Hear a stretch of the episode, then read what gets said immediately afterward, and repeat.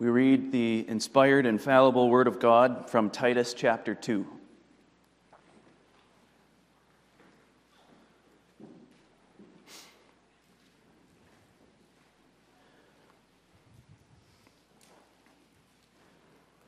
Titus 2, this is the word of the Lord. But speak thou the things which become sound doctrine, that the aged men be sober, grave, temperate, sound in faith, in charity, in patience. The aged women likewise, that they be in behavior as becometh holiness, not false accusers not given to much wine, teachers of good things, that they may teach the young women to be sober, to love their husbands, to love their children, to be discreet, chaste, keepers at home, good, obedient to their own husbands, that the word of God be not blasphemed. Young men likewise exhort to be sober minded in all things showing thyself a pattern of good works, in doctrine showing uncorruptness, gravity, sincerity, sound speech that cannot be condemned, that he that is of the contrary part may be ashamed, having no evil thing to say of you.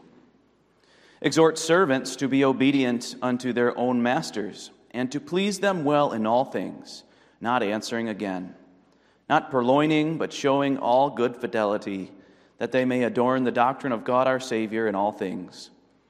For the grace of God that bringeth salvation hath appeared to all men, teaching us that, denying ungodliness and worldly lusts, we should live soberly, righteously, and godly in this present world, looking for that blessed hope and the glorious appearing of the great God and our Savior Jesus Christ, who gave himself for us that he might redeem us from all iniquity and purify unto himself a peculiar people, zealous of good works.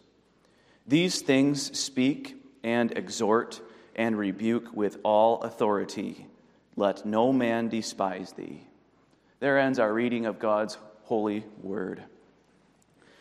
The text for the sermon is verse 1 and verse 15. But speak thou the things which become sound doctrine. And verse 15 These things speak and exhort and rebuke with all authority. Let no man despise thee.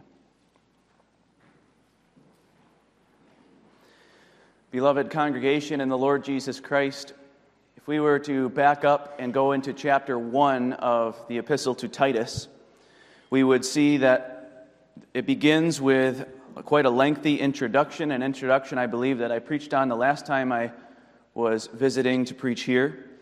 And then we have a lengthy section about the qualifications for elders.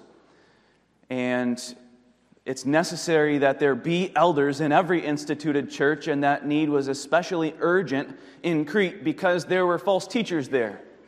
False teachers who were infected by the worldliness of Crete what was true of all the Cretans was true of these false teachers. The Cretans are always liars, evil beasts, and slow bellies. But more than that, they were infected by the lie of the Judaizers, so that they were inventing commandments of men and setting these additional doctrines, extra biblical, extra scriptural doctrines before the people, and saying that you have to know these things and you have to do these things in order to be accepted of God, in order to be like God. It's a very much a devilish lie to set forth a way to God and to godliness aside from Jesus Christ and adding to Jesus Christ. And we see that in the church world today and throughout all ages. That's the lie of the deceivers. To make matters worse, these were these slow bellies were doing so to feed themselves, to to satisfy their own earthly desires for power, for wealth, for fame, for influence. They wanted to be the person that people came to and for ha- to have people rely on them. And they did so through their false teachings. The false teachers spoke vain, unprofitable words and their mouths needed to be stopped. So Titus is commanded to rebuke them sharply, to stop them in their tracks, or at least, at the very least, in rebuking them, the congregation of believers would know these are false teachers. We ought not to follow them or listen to them or support them. These false teachers we learn from the end of chapter 1 were professing that they know God. They had a knowledge of God. That's what that means. I know God. They have a special knowledge that you don't have. You want to know how to be godly? Come and listen to me. They profess that they know God. And yet, in their works, they were abominable, disobedient, and it was impossible that they should produce any work that would be approved of God. They were unto every good work reprobate or rejected. It's over against these false teachers in Crete that we read that first word of verse 1 but. These false teachers are professing to know God, but denying him by their works. These false teachers are professing that they are setting forth a way to God and to godliness apart from Jesus Christ. But thou, Titus, speak thou the things which become sound doctrine. Let's consider then that those words and verse 15, which is really a conclusion in along the same lines. These things speak. And we'll consider, first of all, the idea, and we'll look at the idea of the things which become sound doctrine. What does that mean? Second, secondly, we'll consider the manner of how he was to promote godliness. And thirdly, we'll look at the application of this text to us tonight. So, first of all, the idea. that The idea is that Titus is to promote godliness properly. And to, when he would promote godliness properly, according to God's design and in harmony with the gospel, he would distinguish himself from the false teachers in Crete. He would be a condemnation of them while also being a confirmation of himself of the word that he brought.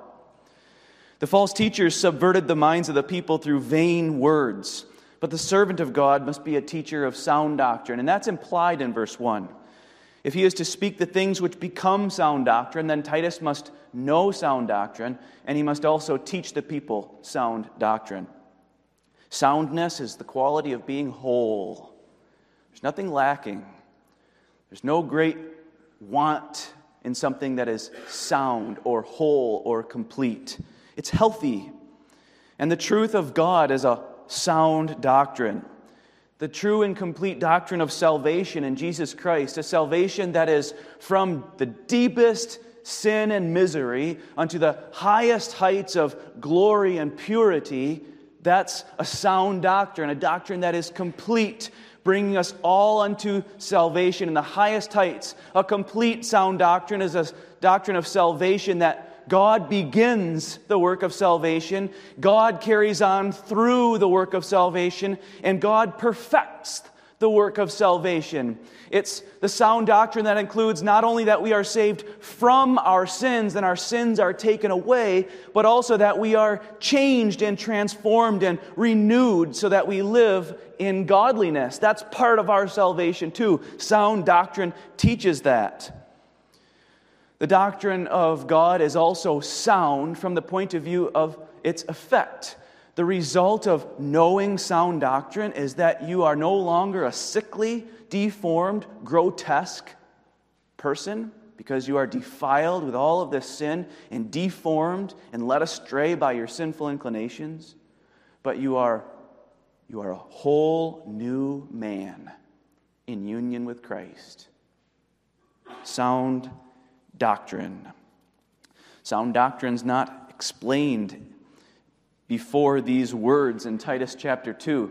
All of a sudden, we have sound, speak the things which become sound doctrine. It leaves us asking, well, what is the sound doctrine? And now I've explained it to you as would be our assumption and a proper assumption. There are a couple of other places that treat this doctrine. In Titus chapter 2, verses 10 through 14, we have, or 11 through 14, we have a statement of sound doctrine. The grace of God that bringeth salvation. That's sound doctrine. And when we teach sound doctrine and know sound doctrine, we are looking for that blessed hope. That's Jesus Christ, who gave himself for us to redeem us and purify us, to take iniquity away from us, but also to make us zealous of good works. That's part of sound doctrine, too. And in Titus chapter 3, verses 3 through 7, we have the sound doctrine that's applied to the believers in Crete. Their salvation was that they were sometimes foolish and disobedient and all these other given over to these all these other sins. But after the kindness and love of God our Savior toward man appeared, not by works of righteousness which we have done, but according to his mercy, he saved us. He saved us. That's sound doctrine, too. we can assume, we must assume that Titus was already teaching sound doctrine. And in fact, when we come to this epistle and we say to ourselves, this isn't like Romans. Romans, we have everything laid out, all of this sound doctrine. And then we get to the second part of Romans and we say, this, now we get to the practical part of the book, the exhortations and the admonitions to godliness on the basis of this sound doctrine. Or many of the other epistles, Ephesians and Colossians, do the same things. But when he dives straight into the admonition to godliness, for one thing, it reflects a pastoral epistle. He's writing to Titus. Titus knows sound doctrine. And when he gets right into this, first of all, it confirms for us that Titus is already teaching it. It's not as though we must speculate or we must cautiously assume, hope Titus is preaching sound doctrine too. No, we know Titus and we know Paul. And this confirms that Titus is teaching sound doctrine. It also reflects the need of the day.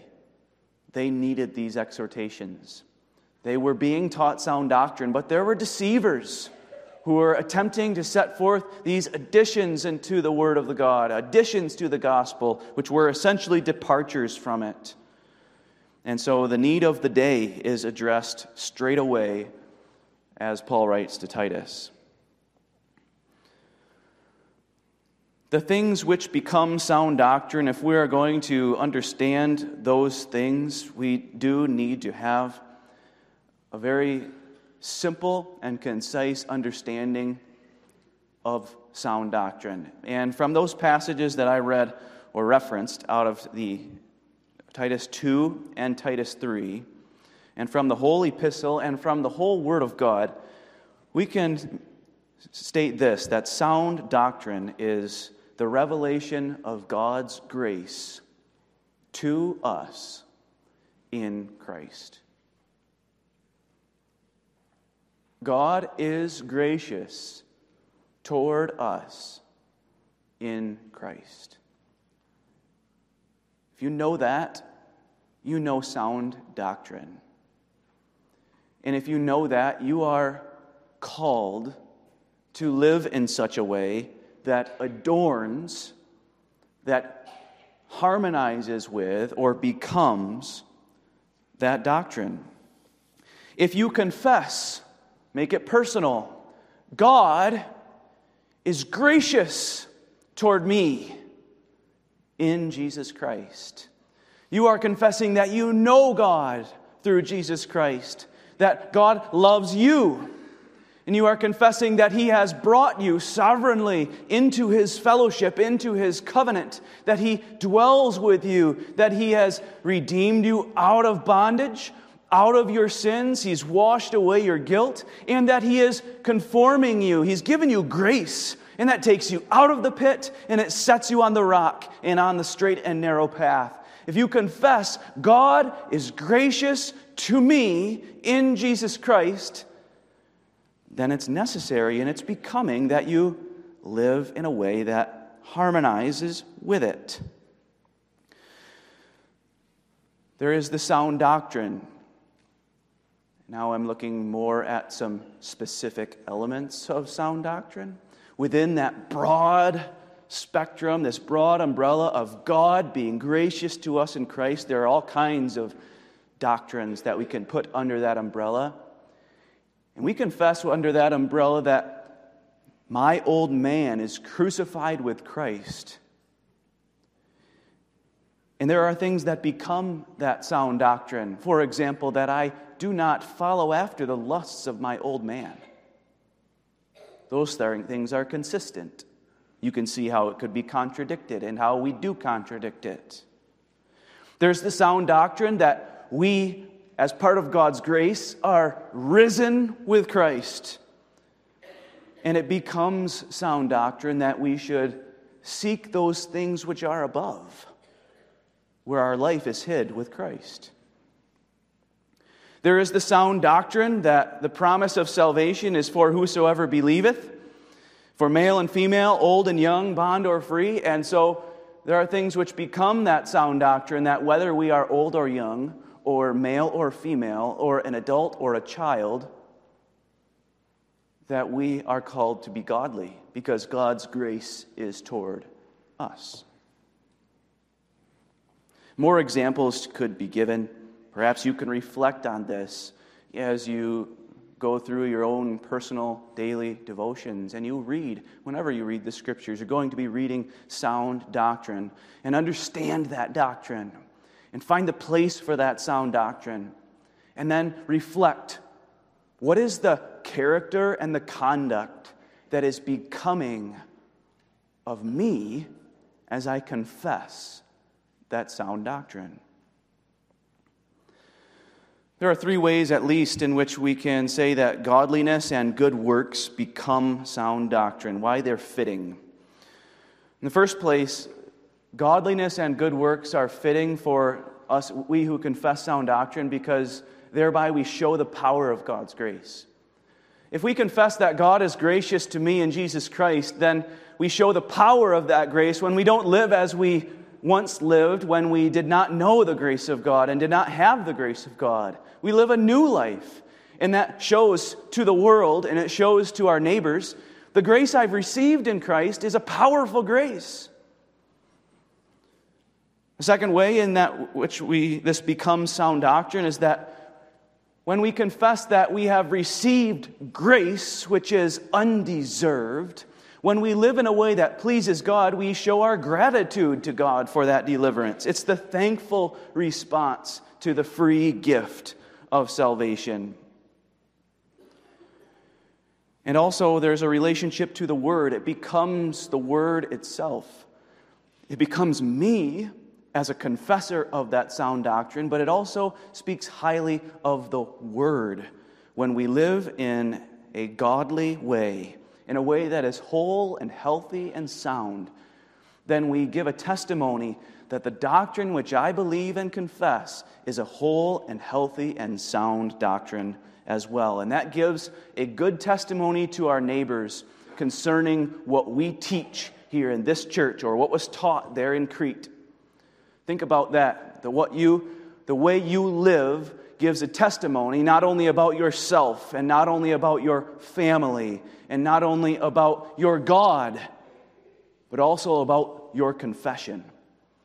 And if they see us living in ungodliness, they will say, That man, that woman believes a lie.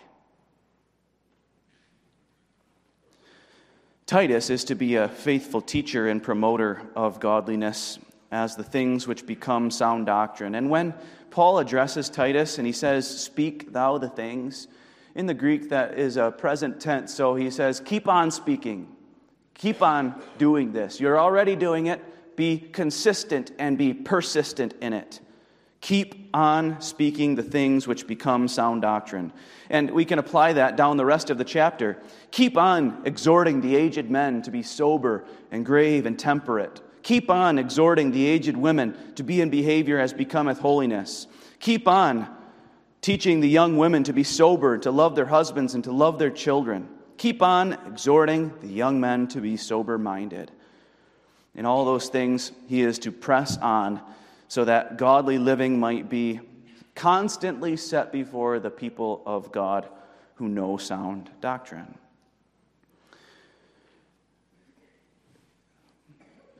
Going to move on now to the manner, and in this way, we'll come to see more of this of this practice of the sound do- uh, the things which become sound doctrine. There are two verses that give the mandate to Titus, and that's our text, verses 1 and verses 15. There are four, four verbs that are used throughout the chapter speak and exhort and rebuke. And then you could also add urge or admonish to that list. When he is told to speak the things, those things refer to all of the content of chapter 2, beginning with the exhortations to the aged men and then to the aged women, the young men and the young women, the servants, and even the statement of the gospel that comes at the end of the chapter. Speak these things. It's Titus's duty to bring those exhortations. If in his ministry Titus did not teach the people about godliness or call them to a godly character, if he does not show them that it's necessary that they obey those words and demand it of them, then he's not a faithful minister. If the preaching in this pulpit refuses to bring the admonitions and the exhortations which are addressed to your minds and your hearts and that pertain to your life every day of the week, morning, noon, and night, then you do not have a faithful pastor. If, even if, a minister stands in this pulpit and week after week he proclaims sound doctrine. And he proclaims week after week, service after service, God is gracious toward us in Jesus Christ, who was crucified and slain, and is risen and ascended, and who is glorified. If every week he hears that, I pray to God that you hear that every week. But if there are no applications of that to our character and our conduct, the man who stands in the pulpit is not being a faithful pastor. He needs to bring the authoritative application of the gospel and of God's word to the redeemed and renewed people of God.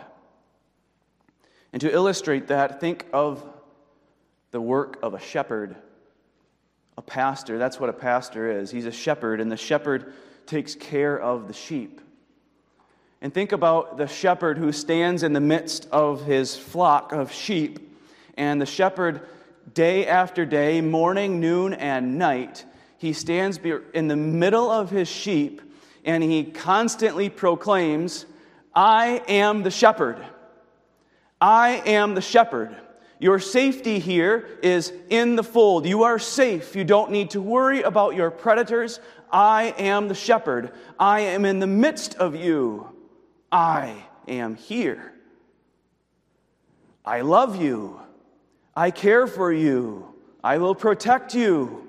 I will preserve you. I will feed you and I will lead you.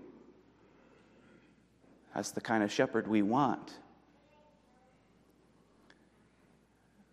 We also want and need, in addition to that, a shepherd who addresses the sheep. Because the sheep wander, and the sheep are dumb, foolish, and they go the way that they ought not go, and they wander into danger and they stubbornly refuse to be where the shepherd is. They think that they can find a greener pasture, they think that they can find some better waters. We need a shepherd who, in addition to declaring himself and his presence and his love and his care and his faithfulness, who addresses the sheep and says, Hold there, sheep, you bullheaded sheep. Don't go running in that direction. Stop you wandering, foolish lamb, come back here. And he goes out and gathers them, and he calls them, Come here, come close. And he takes them up into his arms. Come here, dear mother, dear ewe lamb, and come and don't forget you, you and your children. You need to follow me this way and stay close to your children and love your children and love your husband. Come on, old men, be mature, be leaders, be sound in faith, sound in godliness, be an example to the rest of the sheep in the flock. Young women, you know the way that you should go. You know what God has called you to be and to do. Aged women, teach the young. Be present. Have a relationship with the young women and teach them where they should be. Young men, be sober minded. Stop being so foolish. Stop being so reckless. Stop being so lazy, so lazy, and come and walk in the way that is good. Walk in the way that is right. Walk in the way that becomes sound doctrine. A shepherd takes care of his sheep, and he loves them. And so he, in his love for them, he brings them the exhortations and admonitions that lead them and direct them and equip them for godliness. A faithful ministry must include the teaching of sound doctrine and the things which become it. And that's one of the values of Reformed church government. Reformed church government includes the mandate that the Heidelberg Catechism be preached every week. And part of the value of the Heidelberg Catechism is that, in especially the third section of the Catechism, we not only have sound doctrine, but there is the application of sound doctrine to our lives of thankfulness to God for His grace. And when we go through the catechism and when we join ourselves to a reformed congregation that is committed to preaching the Heidelberg Catechism, we join ourselves to a church that assures us you will be taught sound doctrine, you will be taught how great your sin and misery is, and you will be taught how you may be delivered from that sin and misery, and you will also be taught how you should live as those who are delivered from that great sin and misery. Even by your presence here tonight in an applicatory service, you saw and you tasted and you observed and you participated in one of the most beautiful demonstrations of sound doctrine that we could have ever imagined the sacrament of the Lord's Supper. Jesus Christ gave himself for us, and he gives himself to us so that we might be nourished and preserved in our spiritual life, and that we might grow in faith and in godliness. And now you're here tonight because you understand that in response to the gift you received in that sacrament, you want to know from the shepherd, How then shall I live? The manner in which Titus is to obey this mandate, we can note, first of all, that this is an imperative in the present tense, as I mentioned, so he is to do so constantly and over and over. Now, I already mentioned that with regard to Titus, that he was doing it. But now I make the application to this pulpit and to myself and what you ought to expect in your pulpit and in your congregation. You ought to expect that from this pulpit you will be taught regularly and consistently the things which become sound doctrine. And you have a need to learn sound doctrine over and over again because we're prone to forget. We also have a need to be constantly admonished and called back, come back to the good and right path. Don't you, haven't you thought about the way that you're going and where it leads and how that accords with your confession? It's inconsistent. Be consistent and live according to your sound doctrine. This is our need for us who are sinful he is also, also called to bring those admonitions according to the need. So he does not do so abstractly, simply inventing in his ivory tower what he thinks the congregation needs to hear, but he has an eye on the sheep. And we can see that in the verse 15 especially. These things speak and exhort and rebuke. Those are all different kinds of admonitions. And you can see how, in a certain case, you will need to give instruction and you'll approach a brother and say, Brother, you're going in this way. Have you thought about how this accords with your confession, with our confession? Think about it. And let's study the word together and let's understand the way that we should go. And a pastor could go and speak and teach very generally. He might also go and exhort, and he sees one who he's been in the church, he's grown up in the church, and he understands the way he should go. And he says, Come here, brother or sister. Don't you know? You know better, right? You know better. This is the way. Press on and don't look to your own strength. Find strength in sound doctrine. Find strength in Jesus Christ and Him crucified. Your bond to sin has been severed by the death of the cross, and you're risen with Him according to that new life of Jesus Christ. You follow after godliness. And you might go to another brother or sister who is persistent against that instruction and against those encouragements and exhortations to press on. And you might go to one who's been living in sin for a time and need to rebuke them with all authority and say, In the name of Jesus Christ, our Savior, our God who redeemed us, you must not go in that way. And if you will not repent, you will be put out of this communion, and you have no place in the kingdom of God. Speak, exhort, rebuke. Are they ignorant? Teach them. Are they weary? Exhort them. Are they growing? And maybe it's not a negative at all, but you see growth in a brother or sister in Christ, and you, you see them making changes and developing spiritual maturity, and you make a point to seek them out and say, Dear brother or sister, I see that God is gracious toward you. Press on and don't faint and keep going and know there's a cost to being godly in this present world. Keep on going. It is pleasing to God and becoming of sound doctrine. The minister who knows his flock will know how to bring those words. And I know as a congregation without a pastor of your own and you have a revolving door of ministers, I have little doubt that you receive sound doctrine from week to week and that there are appropriate applications that are brought to you from week to week, but that's what we pray for you that you will have a man who knows you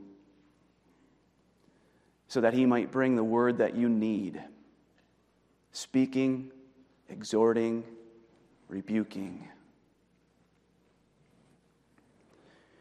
And that's what your elders are doing when they go do the work of discipline and they go from house to house and from home to home in family visitation. They bring the comfort and instruction that's required of them according to the need, what your home needs.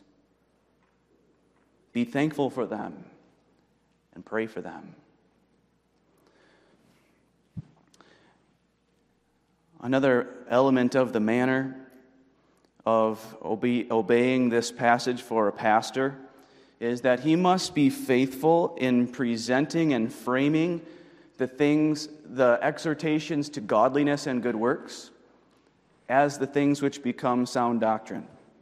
To put it differently, a minister should not just stand in this pulpit and say, Here's the good work. You can do this, and that's a good work. And you can do that, and that's a good work. And you can have this attribute, and you are live, have a godly character, or that attribute, and you will be a godly man or woman but a faithful minister will speak the things which become sound doctrine as the things which become sound doctrine, so that he goes and he preaches, This is what you are called to be because of God's grace, because of the power of God's grace, because of the character of your God and your Savior, because of the holiness and the righteousness of his commands. He shows the connection between the sound doctrine, God's grace toward us in Christ, and the life that accords with that sound doctrine.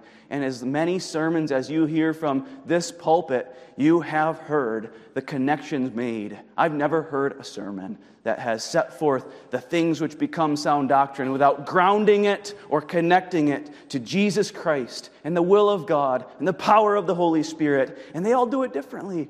And that's the beauty of faithful preaching because it shows the many facets of the truth and shows the beauty of the sound Christian life as the fruit and the reflection of Jesus Christ Himself and the power of His sacrifice.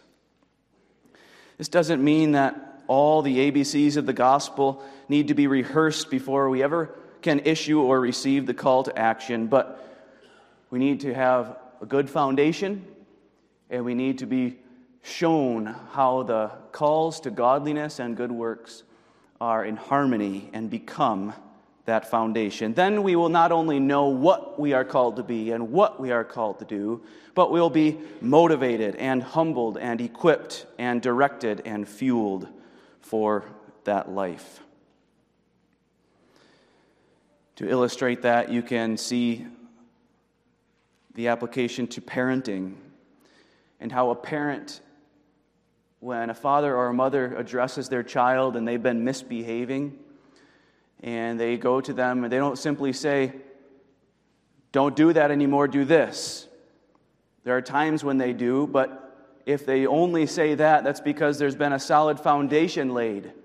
This is the way I expect you to live in my home because this home is founded on the principles of God, God's Word, because we identify ourselves according to the promise of God as His children. And we have been redeemed by the blood of Jesus Christ, so there is a certain kind of behavior that is acceptable to our God who saved us, and there is a certain kind of behavior that is acceptable at, in this home and the head of the home establishes those rules on that solid foundation of the gospel. And then he teaches those principles as well as the behavior, the rules, to his children. And so children then understand the goodness of that and the necessity of that. And mature children, when they grow up, they reflect back on the way that their parents taught them. And they will reflect that they not only showed me how I ought to live so I can be an outstanding citizen of the world, but they showed me why I ought to live that way as a Christian, as a recipient of God's grace. The final aspect of the manner of speaking the things which become sound doctrine is his authority. He is to speak and exhort and rebuke with all authority. That's the authority of Jesus Christ, which the apostle has received directly and then has given to, those, to Titus, and which everyone who is lawfully called has received as well. And when we speak of exhorting with all authority, the essence of that is that he is not to faint from bringing that word to anyone he is to let no man despise thee. Go and show them and teach them and exhort them, and don't hold back from bringing the word to the powerful, influential, aged men, or the aged women, or the young men. In the context of Crete, Titus may be required to speak to great men and hostile, devilish men under the influence of the deceiver. But even if Titus should have to be confronted by the devil himself, he must teach the truth of what is true and godly. As a congregation, you must bear in mind that there is no place for murmuring and complaining or revolting because you are tired of hearing the application, the admonitions, and the exhortations of the word.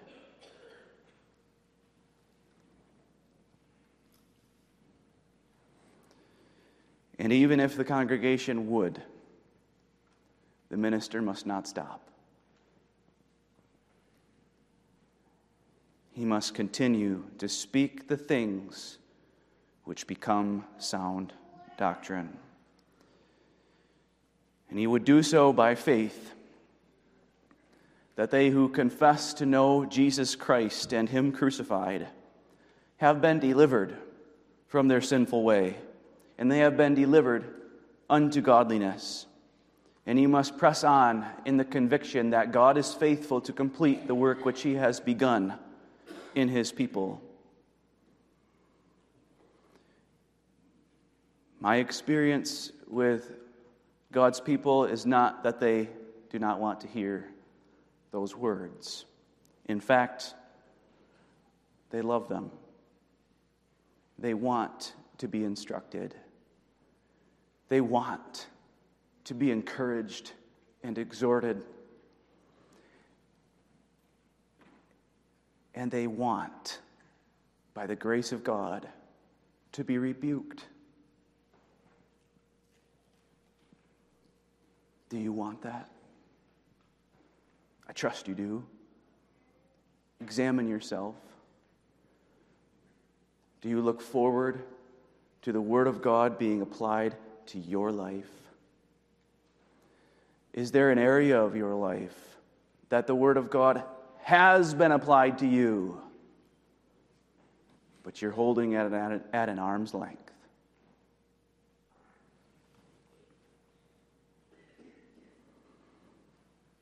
By speaking the things which become sound doctrine with all authority, we not only come to an understanding of the way that we should go, but God uses that to confer grace. The Canons of Dort, heads 3 and 4, Article 17. If we understand grace as the essence of sound doctrine, we can read that article and understand that grace is conferred by means of admonitions or Canons Head 5, Article 14. God preserves, continues, and perfects his work of grace in us by the exhortations, threatenings, and promises of the gospel. That's good news for us because we're very weak in ourselves. We're utterly weak and powerless in ourselves. But through the word that Jesus Christ sends through his servants, he preserves and continues to perfect his work of grace in us. And he authorizes his ministers, his pastors, his elders to bring that word, bring those admonitions, so that we might be fed and nourished and equipped for a life of godliness. We need that word, and we need it as the means of grace. The application in the third place. The application here is very simple, and it's not primarily or directly to you, it's to me. And it's to ministers of the gospel. And to a certain degree and in a certain sense, it's to the elders and the deacons and to all of us in the office of believer, but primarily it's to me. Do you understand the application to me? It's pretty clear, isn't it? I must speak the things which become sound doctrine.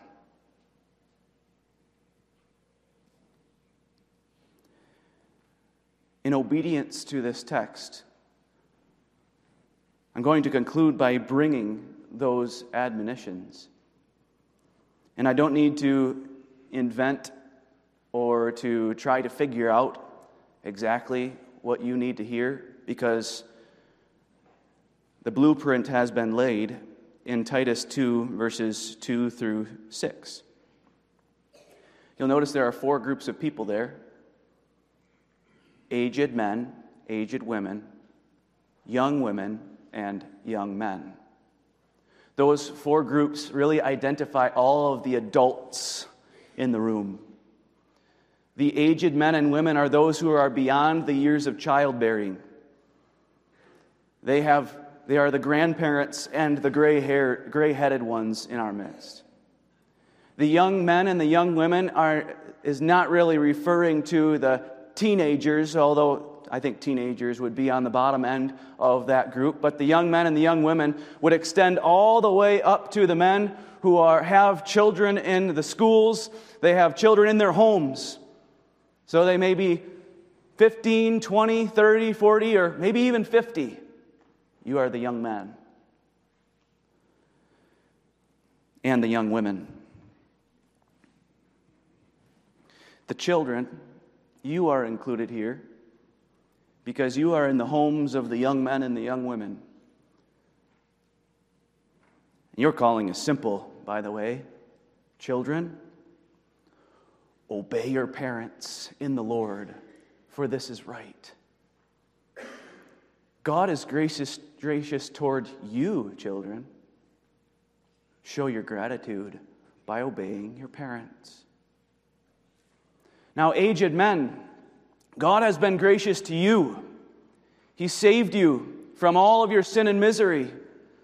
You must be sober and grave and temperate, sound in faith and charity and patience. In a word, you are to be the mature believers who lead by example, who show the power of God's grace, not only to bring us out of our sinful ways, but to set us, establish us as lights in the congregation and lights in the world, so that in every facet of your life you are sound in what you believe, in the way that you love. You love wholeheartedly, and in your hope and your patience. You persevere through many trials, and the congregation may look at you and see that you, are, as aged men, are the ones I might rely on and look to as examples. Be men of Christian maturity, aged men, aged women be in behavior as becometh holiness. You have a high and holy calling. Show yourselves to be reverent. Don't give yourselves to be false accusers and gossip or to much wine, but be teachers. Be teachers of good things and especially teach the young women. And because you have the experience, Titus isn't the one who is going to primarily be teaching the young women. It's going to be the aged women who teach the young women. Develop relationships with them, help them, admonish them, and encourage them to be lovers of their husbands and children, to be discreet, chaste, and keepers at home. Keepers at home. You're the guards, you're the defenders of the home, watching over your children keeping it in good order for the spiritual well being of your children. And do so so that the word of God not be blasphemed. And young men, be sober minded. Think according to truth.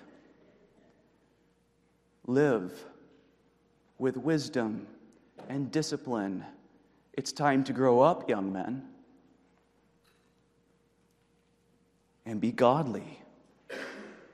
It's time to take responsibility for your home, for your children's training in godliness, for the care of your wife, for using your own gifts and abilities in a way that benefits the body of Christ. And this character and this behavior for you as a congregation is becoming of the sacrament that you had before you this morning. You have tasted the body and blood of Jesus Christ, whereby you are delivered from all of your sin and misery and brought into covenant with God Himself. So walk brothers and sisters, in a way that becomes that doctrine. Amen. Our Father, which art in heaven, we thank thee for the gospel of grace, that sound doctrine that in Jesus Christ there is an abundance of spiritual riches and blessings. And we pray that as we have received so freely, we might freely give our whole life and our whole heart unto Thee in a sacrifice of thanksgiving, living zealously for good works. And pardon all of our shortcomings in this regard. Do not turn away from us, but restore us, even through the word which we have heard tonight. Amen.